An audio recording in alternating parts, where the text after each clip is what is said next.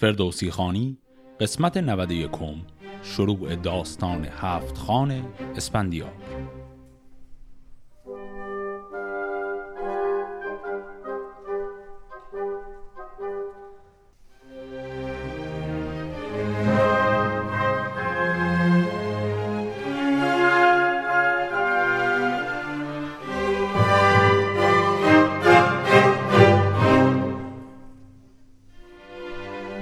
قسمت قبل با عقب نشینی لشکر ارجاسب به پایان رسید و فهمیدیم که ارجاسب نه تنها غنایم زیادی رو با خودش برده بلکه دوتا دختر گشتاسب که دوتا خواهران اسپندیار میشن رو هم با خودش اسیر کرده و برده و الان وظیفه اسپندیاره که بره و اونها رو نجات بده. این داستان هم مثل خیلی داستانهای دیگه شاهنامه چون شروع مجزای خودش رو داره مقدمه مجزای خودش رو هم داره. این مقدمه رو اول با هم بخونیم. چو خورشید بر چرخ بنمود چهر بیاراست روی زمین را به مهر به برج حمل تاج بر سر نهاد و از او خاور و باختر گشت شاد. پر از غل غل رد شد کوهسار پر از نرگس و لاله شد جویبار. زلال فریب و ز نرگس نهیب ز سنبل عتیب و ز گلنار زیب. پر آتش دل ابر و پر آب چشم خروش مغانی و پرتاب خشم. چون آتش نماند به پالاید آب از آواز او سر برارد ز خواب. چو بیدار گردی جهان را ببین که دیباست گر نقش مانی به چین. چو رخشنده گردد جهان ز آفتاب رخ نرگس و لاله بیند پراب. بخندد. بدو گوید ای شوخ چشم ز عشق تو گریم نه از درد و خشم. نخندد زمین تا نگرید هوا. هوا را نخوانم کف پادشاه که باران او در بهاران بود نه چون همت شهریاران بود. به خورشید ماند همی دست شاه چون در حمل بر فرازد کلاه اگر گنج پیش آید ار خاک خشک وگر آب دریا وگر در و مشک ندارد همی روشناییش باز ز درویش و از شاه گردن فراز. کف شاه بلقاسمان پادشاه چون این است با پاک و ناپارسا. دریغش نیاید ز بخشیدن ایچ نه آرام گیرد به روز بسیج چو جنگ آیدش پیش جنگ آورد سر شهریاران به چنگ آورد. بدان کس که گردن نهد گنج خیش ببخشد نیندیشد از رنج خیش جهان را جهاندار محمود باد از او بخشش و داد موجود باد.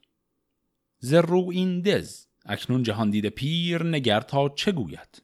از او یادگیر. خب برگردیم یک مرور کوچکی بکنیم روی این مقدمه. این مقدمه در حقیقت دو بخش داشت. بخش اولش یک توصیف خیلی جالبی بود از حالات متغیر طبیعت. باران و باد و گل و گیاه رو همه رو تصویر کرد و بهشون حالات مختلف رو نسبت داد و یک توصیف خیلی زنده و پرهیجانی از طبیعت شاداب و سرحال کرد. و بعدم اینجوری ربطش داد به مدیحه پادشاه وقت که همون سلطان محموده که گفت زمین فقط وقتی از بخشش آسمان خوشحاله که آسمان در حال گریه است یعنی داره بارون میباره و در فصل بهارانه.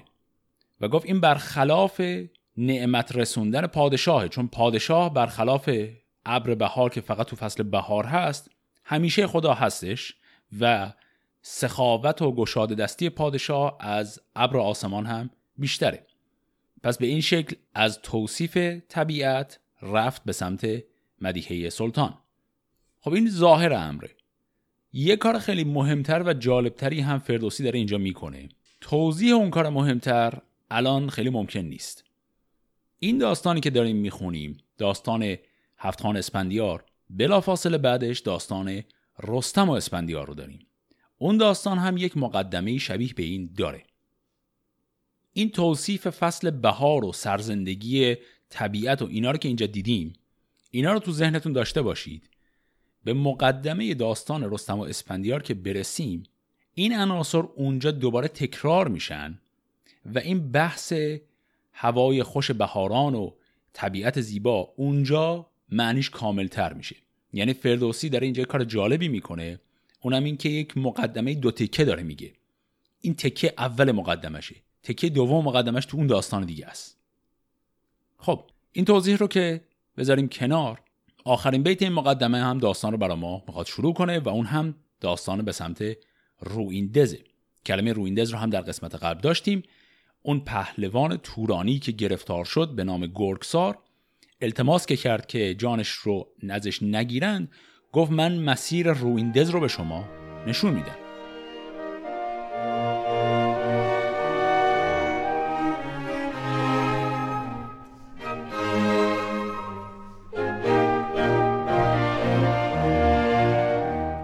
سخنگوی دهقان.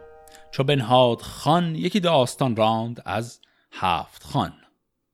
ز این دز و کار اسپندیار ز راه و از آموزش گرگسار. چون این گفت کوچون بیامد به برخ زبان و روان پرز گفتار تلخ. همه ران تا پیشش آمد دو راه سراپرده و خیمه زد با سپاه. بفرمود تا خان بیاراستند می و رود و رامشگران خواستند. برفتند گردان لشکر همه نشستند بر خان شاه رمه. یکی جام زرین به کف برگرفت ز گشتاسب آنگه سخن در گرفت و از آن پس بفرمود تا گرگ سار شود داغدل پیش اسپندیار. بفرمود تا جام زرین چهار دمادم ببستند بر گرگ سار خب تا اینجای ماجرا. چی شد؟ رویندز جایی که ارجاس وقتی عقب نشینی کرده رفته اونجا پناه گرفته.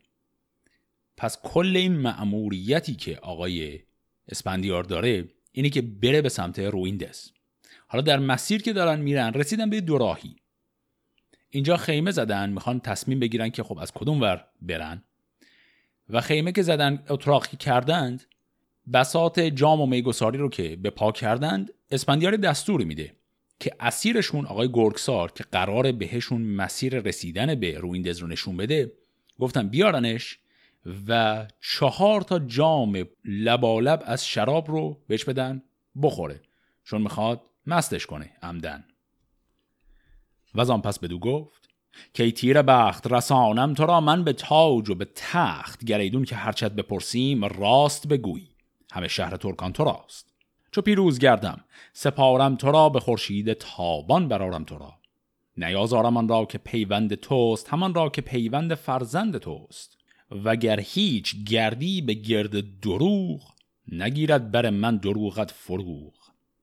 میانت به خنجر کنم به دو نیم. دل انجمن گردد از تو به بیم. چون این داد پاسخ ورا گرگسار که ای نام ور فرخ اسپندیار ز من نشنود شاه جز گفت راست تو آن کن که از پادشایان سزاست. بدو گفت روینده زکنون کجاست؟ که آن مرز از این بوم ایران جداست. بدو چند راه است تو فرسنگ چند؟ کدام است بی بیم و گر با گزند؟ سپه چند باشد همیشه دروی ز بالای دز هرچه دانی بگوی. چون این داد پاسخ ورا گرگسار که ای شیر دل خسرو اسپندیار سه راه هست از ایدر بدان شارستان که ارجاس خانهش بیکارستان. یکی در سه ماه و دگر در دو ماه سپه را همی راند باید به راه. یکی راه پر آب و خرگاه و شهر گذر بر بزرگان توران و ور دگر آنکه بالاش برد دو ماه گریدون خورش تنگ باشد به راه گیاه هست و آبش خور چار پای. فرود آمدن را نیابی تو جای. سه دیگر. ببرد به یک هفته راه به هشتم به روینده زاید سپاه. پر از شیر و گرگ است و نر ها که از چنگشان کس نیابد رها. فریب زن جادو از گرگ و شیر فزون است و از های دلیر. یکی راز دریا برارد به ماه یکی را نگون اندر آرد به چاه. بیابان و سی مرغ و سرمای سخت که چون باد خیزد بدرد درخت.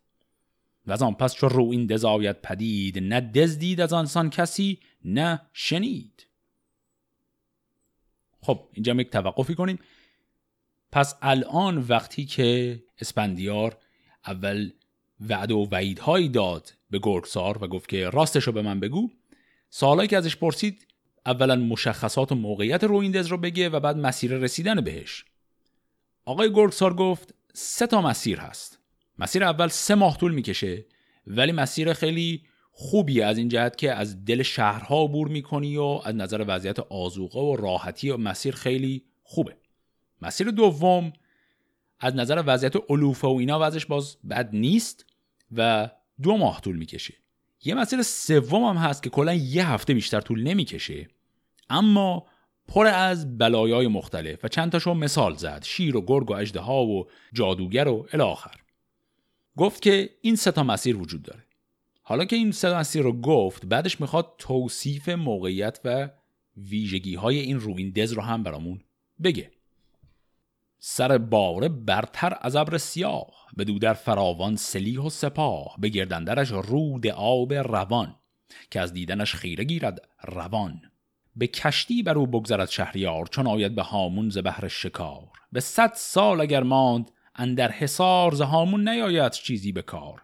هم در دزش کشتمند و گیا درخت برومند و هم آسیا.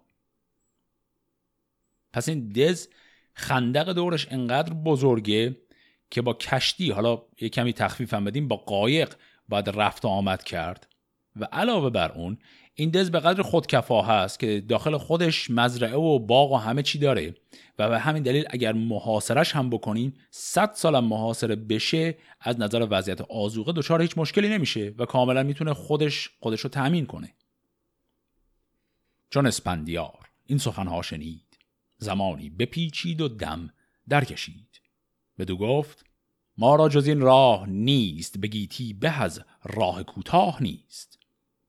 چون این گفت با نامور گرگسار که بر هفت خان هرگز شهریار به زور و به داواز نگذشت کس مگر کس تن خیش کرده است بس.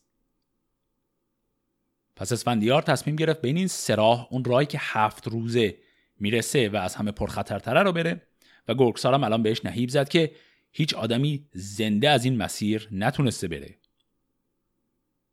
بدون آنور گفت اگر با منی ببینی دل و زور آهرمنی به پیشم چه گویی چه آید نخواست که باید ز پیکار او چاره جوست چون این داد پاسخ برا گرگسار که ای نام ور مرد ناباکدار نخواستیم به پیش تو آید دو گرگ نرو ماده هر یک چو پیلی سترگ. به سان گوزنان به سربر سروی همی رزم شیران کنند آرزوی. دو دندان به کردار پیل ژیان بر و یال فربی و لاغر میان. پس آقای اسفندیار تصمیمش رو گرفته که از این مسیر بره. سال بعدی که از گرگسار پرسید این بود که اولین خطری که در راه ما در این میدان هست چیه؟ و اولین خطری که گرگسار گفت تو باهاش مواجه میشی یک جفت گرگ هست. بفرمود تا همچنانش به بند به خرگاه بردند ناسودمند. بیاراست خرم یکی بزمگاه به سربر نظاره بر آن جشن ماه. پس وقتی اسفندیار اطلاعات لازم برای اولین مرحله از این سفر رو از آقای گرگسار می‌گیره دوباره دستور میده دست و پاش رو ببندن و به عنوان اسیر برش گردونن سر جایی که بود. خب قبل از اینکه اولین مرحله از این هفت خان رو شروع کنیم که همون مرحله مواجه شدن با ها هست به یک سوالی که به احتمال زیاد توی ذهن همه شما هست اول باید سعی کنیم جواب بدیم. و اون هم ارتباطیه که بین این داستان هفت خان ما داریم با داستان هفت خانه رستم. در مورد تاریخچه این دو داستان اطلاعات ما مثل خیلی جاهای دیگه ناقصه و بر پایه حدسیات فراوانه. ما به هر حال منابع دقیق اینها رو که نداریم. و صرفا می‌تونیم از طریق مشاهده و مقایسه با بقیه منابع و مقایسهشون با همدیگه یه حدسایی بزنیم درباره تاریخچه این دو داستان. حدس کلی که میشه زد و دلایلش رو هم به مرور زمان در ادامه همین داستان خواهید دید اینه که داستان هفت خان داستان کهنتریه نسبت به هفت خان رستم و احتمالا در طول تاریخ اول ما داستان هفتخان اسفندیار رو داشتیم و بعد به مرور زمان حالا دقیقا تو چه بازی تاریخی مطمئن نیستیم اما به مرور زمان یه داستان هفتخان رستمی رو بر اساس هفتخان اسفندیار ساختن. حالا چرا این رو میگیم؟ چون که بین اجزای این دوتا داستان شباهت های بسیار زیادی هست و جالبیش اینه هر جا که شباهت بین این دوتا می‌بینیم نمونه ایش که توی داستان هفتخان اسپندیار هست خیلی قوام یافته تر و خوش سر و شکل تره. یعنی همه زواهر هم به ما نشون میدن که اگر بخوام این دوتا رو از جهت شباهتاشون بذاریم کنار هم همیشه نسخه مال داستان اسپندیارش سر و شکل درست تری داره و همچین توی داستان چفت و بست بهتری داره تا اون نوعیش که در داستان مال رستمه. این می‌تونه به ما این فرصت رو بده که حدس بزنیم احتمالا شکلی که در داستان رستم داشتیم در حقیقت تقلیدی بوده از شکل داستان اسفندیار. یکی دیگه از ویژگی هایی که این حدس رو تقویت می‌کنه اسم داستانه. ما توی داستان هفتخان رستم کلمه هفتخان رو اصلا نداشتیم هیچ این اسمیه که به داستان داده شده در طول تاریخ. اما تو شعر فردوسی هیچ جا نگفت رستم از هفت خان رد شده. این کلمه اصلا تو شعره نبود. اما تو این شعر این کلمه اتفاقا هست. و اسم این مسیر است. یعنی این مسیری که الان بعد از مشورت با گرگسار قرار ازش عبور کنه یه مسیری که هفت روز طول می‌کشه و اسمش اصلا در داستان هست هفت خان و این کلمه هفت خان رو هم چندین بار دیگه ما می‌بینیم در همین داستان این واژه تکرار میشه که اینم باز به ما نشون میده حداقل از نظر اسمم بخوایم مقایسه کنیم این داستان هفت خانش مقداری به نظر مسجلتر میاد تا اون یکی داستان. خب حالا من این توضیح رو همینجا قطع می‌کنم. داستان رو که با هم بخونیم شباهت های بین این عناصر رو خواهیم دید. پس بریم سراغ خان اول که روبرو شدن اسپندیار با دوتا گرگه.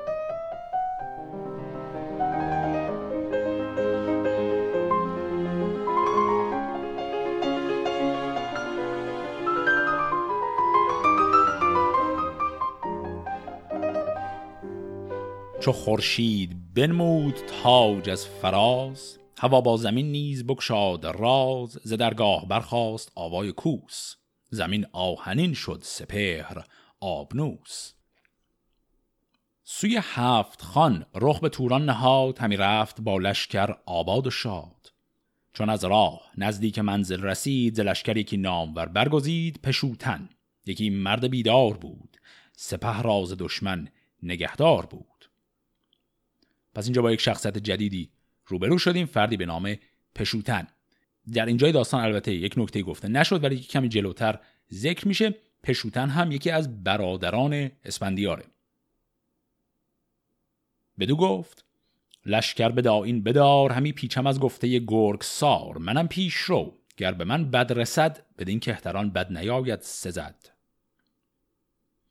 پس اسفندیار میگه من نسبت به اطلاعاتی که آقای گرگسار بهم داده مشکوکم. چون حقم داره به هر حال گرگسار پهلوان دشمن بوده و می‌خواد یک نفر جانشین رو برای سپاه خودش در نظر گرفته باشه که اگر اتفاقی برای خودش افتاد سپاه حداقل بتونه سالم بمونه. و این وظیفه رو هم داد به پشوتن بیا آمد بپوشید خفتان جنگ بست از بر پشت شبرنگ تنگ. سپه بود چون آمد به نزدیک گرگ چه گرگان؟ سرفراز پیل سترگ. بدیدند گرگان بر و یال اوی میان یلی چنگ و کوپال اوی. زهامون سوی او نهادند روی دو پیل سرفراز دو جنگ جوی کمان را به زه کرد مرد دلیر بغرید بر سان غرند شیر. بر آهرمنان تیر باران گرفت به تندی کمین سواران گرفت. ز پیکان پولاد گشتند سوست نیامد یکی پیش او تندرست. نگه کرد روشن دل اسپندیار بدیدان که دد سوست برگشت و خار یکی تیغ زهراب گون برکشید انان را گران کرد و سر در کشید سراسر به شمشیرشان کرد چاک گل انگیخت از خون ایشان ز خاک. فرود آمد از نامور بارگی به یزدان نمود آز و بیچارگی سلیح و تن از خون ایشان بشست در آن خارستان پاک جایی بجست. پر آژنگ رخ سوی خورشید کرد دلی پرز درد و سری پرز گرد. همی گفت که داور دادگر تو دادی مرا هوش و زور و هنر. تو کردی تن گرگ را خاک جای تو باشی به هر نیک و بد رهنمای. پس به این شکل اسپندیار این دو گرگ رو کشت و بعد هم اصطلاح خودش رو شست و رفت یک جای خلوتی پیدا کرد و یک دعایی خوند. خب خاطرتون هست که ما در داستان هفت خانه رستم یکی از نکته هایی که داشتیم وقتی که رستم در نهایت دیو سپید رو می‌کشه یه شرحی من اونجا دادم که به شکل نمادین رستم از پدر خودش عبور می‌کنه و تبدیل به پهلوان شماره یک ایران میشه با اون کار. اینجا ما یه چیز خیلی شبیه به همون رو داریم درباره اسفندیار می‌بینیم. کار بزرگی که گشتاسپ تا حالا کرده بود این بود که وقتی رفت روم پهلوانی خودش رو و در حقیقت اثبات مقام خودش به عنوان کسی که شایسته رسیدن به پادشاهی ایرانه رو با دو تا آزمون انجام داد. یکیش آزمون کشتن گرگ بود یکی هم آزمون کشتن ها اینجا اسفندیار عین همون جریان رو رفت و به جای یه گرگ دو تا گرگ هم کشت.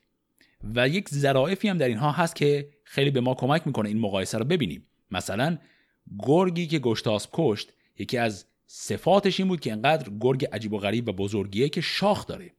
گرگ هایی که توی این داستان بودن هم شاخ داشتن ما این بیت رو داشتیم از زبان آقای گرگسار که گفت بسان گوزنان به سربر سروی. پس همون سروی هم همون به معنی شاخ قبلا داشتیمش. پس اون گرگ هم عین همون گرگایی که گشتاس کشت. خب وقت اسپندیار تنها این دوتا گرگ رو می‌کشه سپاه به همراه پشوتن بهش ملحق میشن. چون آمد سپاه و پشوتن فراز بدیدند یل را به جای نماز بماندند از آن کار گردان شگفت. سپه یک سرندیشه اندر گرفت. که این گرگ خانیم اگر پیل مست که جاوید باد این دل و تیغ و دست. که بی فره اورنگ شاهی مباد بزرگی و رسم سپاهی مباد. برفتند گردان فرخنده رای برابر کشیدند پرده سرای. غم آمد همه بهره گرگسار ز گرگان جنگی و اسپندیار. پس وقتی گرگسار می‌فهمه که از مرحله اول اینها عبور کردند خیلی ناراحت میشه چون گرگسار ترجیح می‌داد اسپندیار کشته شده باشه. یکی خانه زرین بیاراستند خورش ها بخوردند و می خواستند. بفرمود تا بسته را پیش اوی ببردند لرزان و پر آب روی. سه جام میش داد و پرسش گرفت.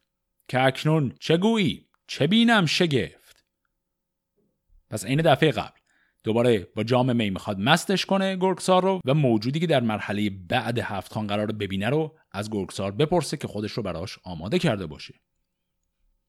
چون این گفت با نامور گرگسار که ای نامور شیر در شهریار دگر منزلت شیر آید به جنگ که با جنگ ایشان نتابد نهنگ.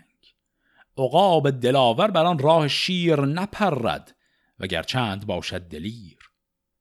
بخندید روشن دل اسپندیار. بدو گفت که ای ترک ناسازگار ببینی تو فردا که با نر شیر چه گوید به شمشیر مرد دلیر. پس الان می‌خوایم وارد خان دوم از هفت خان بشیم که نبرد اسپندیار با شیر هست. اینجا هم به یکی دیگه از شباهت های این دوتا داستان هفت خان بخوایم برسیم. داستان هفت خانه رستم هم یک شیری داشت. علاوه بر اون یه چیز دیگه هم در داستان هفت خان رستم بود. که در این داستان نمونه خیلی پخته تریش هست. و اونم نقش همین آقای گرگساره. خاطرمون هست داستان هفت خانه رستم. به این شکل بود که رستم اولش تک و تنها داره میره جلو در این مسیر رسیدن به مازندران. قبل از این که اصلا برسه به شاه ایران و بعد از اون هم به دیو سپید با یک سری از دیوهای دیگه میجنگه و یکی از آدمهای مازندران حالا یا آدم یا دیو در مازندران رو اسیر می‌کنه فردی به نام اولاد و از این آقای اولاد می‌پرسه که به من بگو من چجوری می‌تونم برم به جنگ دیو سپید و اطلاعات لازم برای این جنگ رو به من بده. وقتی هم اینا ازش می‌پرسه وعد و وعیدم بهش میده که اگر دروغ به من بگی من بیچارت می‌کنم و از اون طرف اگر راست به من بگی من پادشاهی اینجا رو به تو میدم. شبیه تمام اون جریان اون رابطه بین رستم و اون اسیری که به عنوان جاسوس باید براش کار کنه اینجا بین اسپندیار و گرگسار هست. با این تفاوت که در اون داستان اولاد آخرای داستان تازه میاد و نقشش هم پیچیدگی نداره. یعنی صرفا میاد و هر کاری هم که رستم میگه می‌کنه. اینجا گرگسار از همون اول داستان هست و نقشش هم پیچیدگی داره. کما اینکه می‌بینیم گرگسار کسیه که برای اینکه راست بگه مجبورن مستش کنن و علاوه بر اون هر دفعه که می‌فهمه که اسپندیار از یه مرحله دیگه پیروز بیرون اومده خیلی ناراحت میشه. یعنی شخصیت گرگسار نسبت به اون شخصیت اولاد خیلی شخصیت پرپیچ و خمتریه و شخصیت پخته تریه اینا هم باز جزو همون نشانه هاییه که این داستان کلا مقداری قوی تره از هفت خانه رستم. خب حالا بریم سراغ خانه دوم.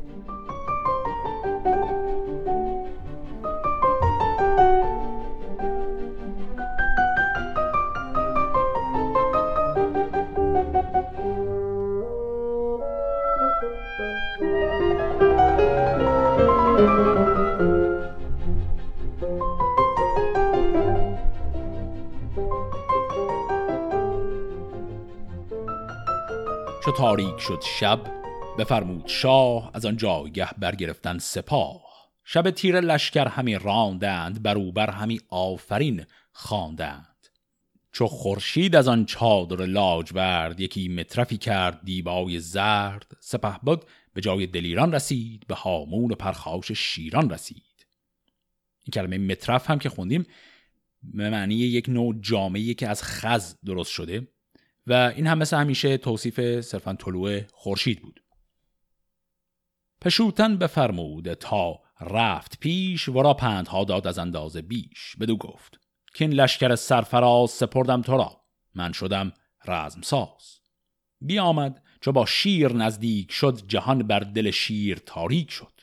یکی بود نر و دگر ماد شیر. برفتند پرخاش جوی و دلیر.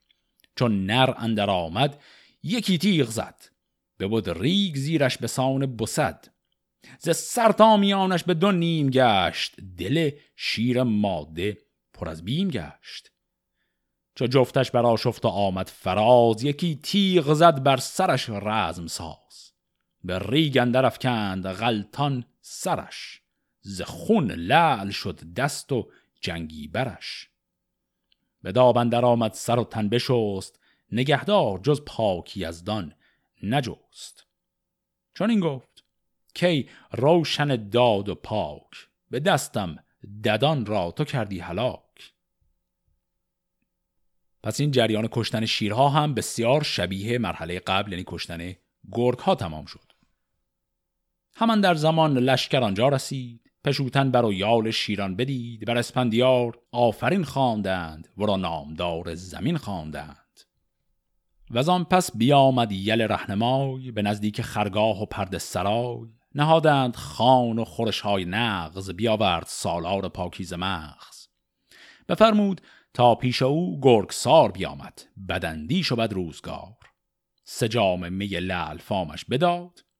چون آهرمن از جام می گشت شاد بدو گفت که این مرد بدبخت خار که فرداش پیش آورد روزگار؟ چون این گفت که ای شاه برتر منش ز تو دور بادا بد بد کنش. چون آتش به پیکار بشتافتی چون این بر بلاها گذر یافتی. ندانی که فردا چه آید پیش ببخشای بر بخت بیدار خیش از در چو فردا به منزل رسی یکی کار پیش آیدت نک بسی. نک هم یعنی اینک الان. یکی اجده ها پیشت آید دو جم که ماهی برارد ز دریا به دم. همی آتش افروزد از کام اوی یکی کوه خاراست اندام اوی. از این راه اگر بازگردی رواست روانت بر این پند من برگواست. دریغت نیاید همی خیشتن سپاهی شده زین نشان انجمن. پس این حرفهای گرگسار بود که هم با لحن تمسخر و هم تهدید و ارعاب گفت که این دوتا مرحله رو خیلی راحت جان به در بردی. مرحله بعدی به نفته که همین الان برگردی چون این اجده دیگه شوخی نداره.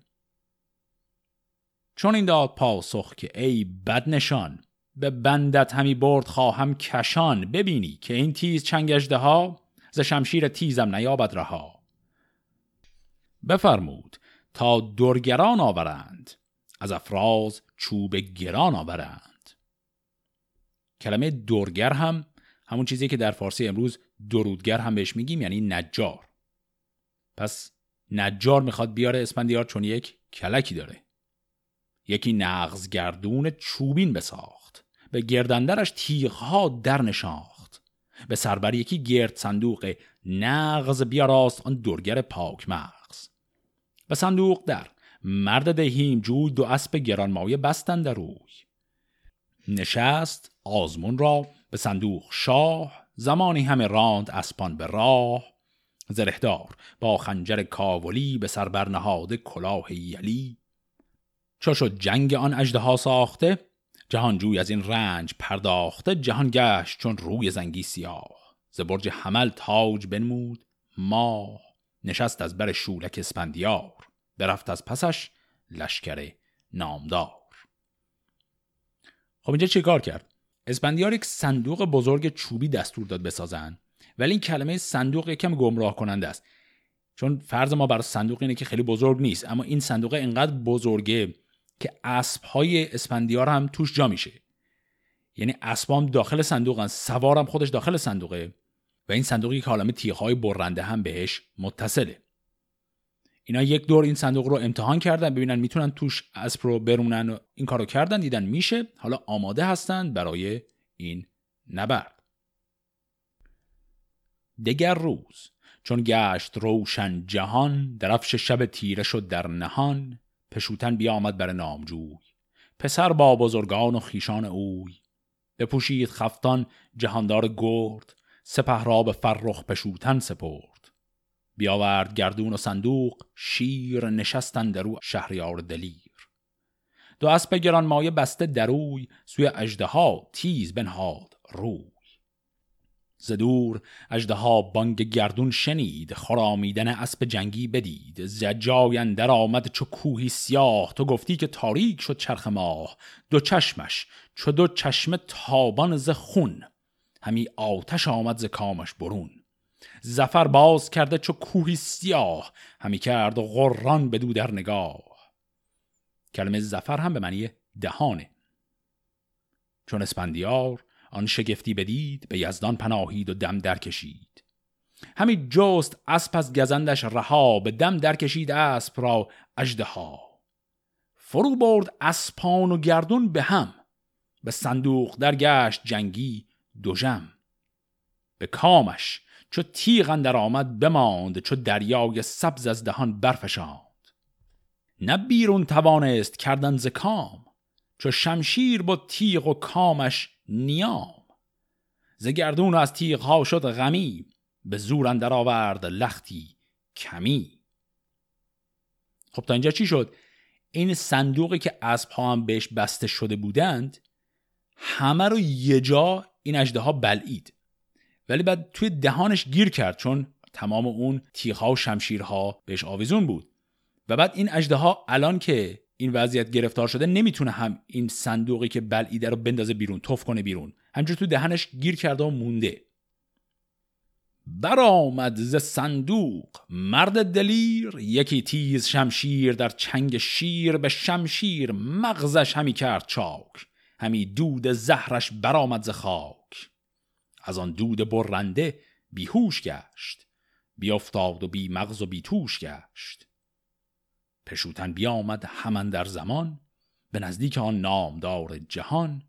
بترسید کورا بد آمد به روی دلش پرز خون گشت و پر آب روی. سپاهش همه نعره برداشتند پیاده شدند اسب بگذاشتند. پشوتن بیامد همان در شتاب همه ریخت بر تارکش بر گلاب. جهانجوی چون چشم ها باز کرد. به گردان گردن کش آواز کرد. که بیهوش گشتم من از دود زهر. ز زخمش نیامد مرا هیچ بر از آن خاک برخاست و شد سوی آب چو مردی که با هوش گردد ز خواب. ز گنجور خود جامعه نو بجست به دابندر آمد سر و تن بشست. پس وقتی که اون اجده ها رو می‌کشه و از اون صندوق بیاد بیرون از حال میره اسفندیار. همه فکر می‌کنن یه بلایی سرش اومده و میگه نه صرفا از بخار این زهر اجده ها من بیهوش شدم ولی هیچ زخمی بر من وارد نشده و اون اجده ها رو هم تونست در کمال صحت و سلامت از بین ببره. بیا آمد به پیش خداوند پاک همی گشت پیچان و گریان به خاک. همی گفت که این اجده ها را که کشت مگر آنکه بودش جهاندار پشت. سپاهش همه خواندند آفرین همه پیش دادار سر بر زمین. از آن کار پردرد شد گرگسار کجا زنده شد مرد اسپندیار. سرا پرده زد بر لب آب شاه همان خیمه ها گردشن در سپاه. می و رود بر خان و میخاره خواست به یاد جهاندار بر پای خواست. بفرمود تا داغ دل گرگ سار بیامد نوان پیش اسپندیار می خسروانی سجامش بداد بخندید و زن اجده کرد یاد. بدو گفت که بدتن بیبه ها ببین این دماهنج نر اجده ها از این پس به منزل چه پیش آیدم؟ کجا رنج و تیمار بیش آیدم؟ پس بازم این دفعه قبل سه تا جام میوهش داد مستش کرد و الان می‌خواد ازش بپرسه مرحله بعد چیه. بدو گفت کی شاه پیروزگر همی یابی از اختر نیک بر تو فردا چو در منزلایی فرود به پیشت زن جادو آرد درود. که دیدست از این پیش لشکر بسی نکرده از پیچان روان از کسی. چو خواهد بیابان چو دریا کند ز بالای خورشید پهنا کند. ورا غول خوانند شاهان به نام. به روز جوانی مرو پیش دام. به پیروزی اجده ها بازگرد. نباید که نام اندراری به گرد جهانجوی گفت ای بد شوخ روی ز من هرچه بینی تو فردا بگوی که من با زن جادوان آن کنم که پشت و دل جادوان بشکنم. به پیروزی دادگر یک خدای سر جادوان اندر آرم به پای. پس به این شکل فهمیدیم که مرحله بعدی هم روبرو شدن با یک زن جادوگره. این مرحله اجده رو هم یک نگاه مجدد بندازیم. شباهتش با داستان هفت خانه رستم که دیگه خیلی واضحه. اون هم یک داستان اجده داشت. علاوه بر اون شباهتش به شکل غیر مستقیم با داستان هفت خان رستم هم اینه که همونطور که گفتم اون داستان درباره غلبه رستم بر مقام پدرش بود. این داستان هم عین همون کارو کرد. گفتیم که گشتاسب هم گرگ کشت هم اجده ها الان اینجا هم افراسیاب هم گرگ کشت و هم اجده ها پس افراسیاب تمام موفقیت هایی که پدرش در جوانی کسب کرده رو الان تکرار کرد و حتی ازش جلو هم زد. حالا اینا همه شباهت ها بود اما یه تفاوت هم اینجا هست که برای ما مهمه. کلا تم داستان هفت خان رستم درباره نابالغ بودن رستم هم بود. یعنی اگر خاطرتون باشه داستان هفت خان غیر از اون مرحله که رستم میره و دیو سپید رو می‌کشه تمام اتفاقاتی که قبلش میافتاد یه جور رفتار جسورانه شیطنت آلود و نابالغ از رستم رو داشت. چه اون ماجرایی که هی می‌گرفت میخوابید بعد رخش بیدارش می‌کرد و با رخش دعوا می‌کرد. و چه بعد از اون ماجرا که با یک مرد چوپان روبرو شد و زد گوشش رو کند بیش دلیلی. تو تمام اون موارد رستم یک فردی که زور بسیار زیادی داره اما هنوز از نظر عقلی نابالغ و جوانه و کنترل خیلی خوبی روی خودش به عنوان پهلوان نداشت. و کل این داستان در حقیقت داستان رشد عقلی رستم بود کما اینکه رستم قبل از اون صرفا یک بچه پرزوره اما بعد از اون داستان تبدیل به یک پهلوان بالغ میشه. توی داستان اسفندیار ولی اینجا یک فرق هست. اسفندیار وقتی که هفت خان رو شروع کرد آدم بالغی بود از نظر عقلی. اسفندیار اینجا این شیوهی که کلک زد برای کشتن اجده ها یعنی این صندوق بزرگ چوبی رو درست کرد و اینا اینا همه تفاوت بزرگشه با اون داستان رستم. رستم صرفا با تکیه بر زور زیاد خودش همینطوری سرشو مینداخت پایین و می‌رفت جلو. هیچ حربه ای کلکی هیچ کار خیلی خاصی تو اون مرحله از داستان نکرد. اما اینجا اسپندیار پیشاپیش تمام اون زیرکی های یک پهلوان درجه یک رو داره. تمام اون تسلطش بر کلک زدن و استراتژی پیاده کردن و آماده به جنگ رفتن همه اونها رو داره نشون میده. خب پس مرحله بعدی که خانه چهارم هست روبرو شدن اسپندیار با زن جادوگره. داستان این مرحله رو در قسمت بعد ادامه میدیم. فعلا خدا نگهدار.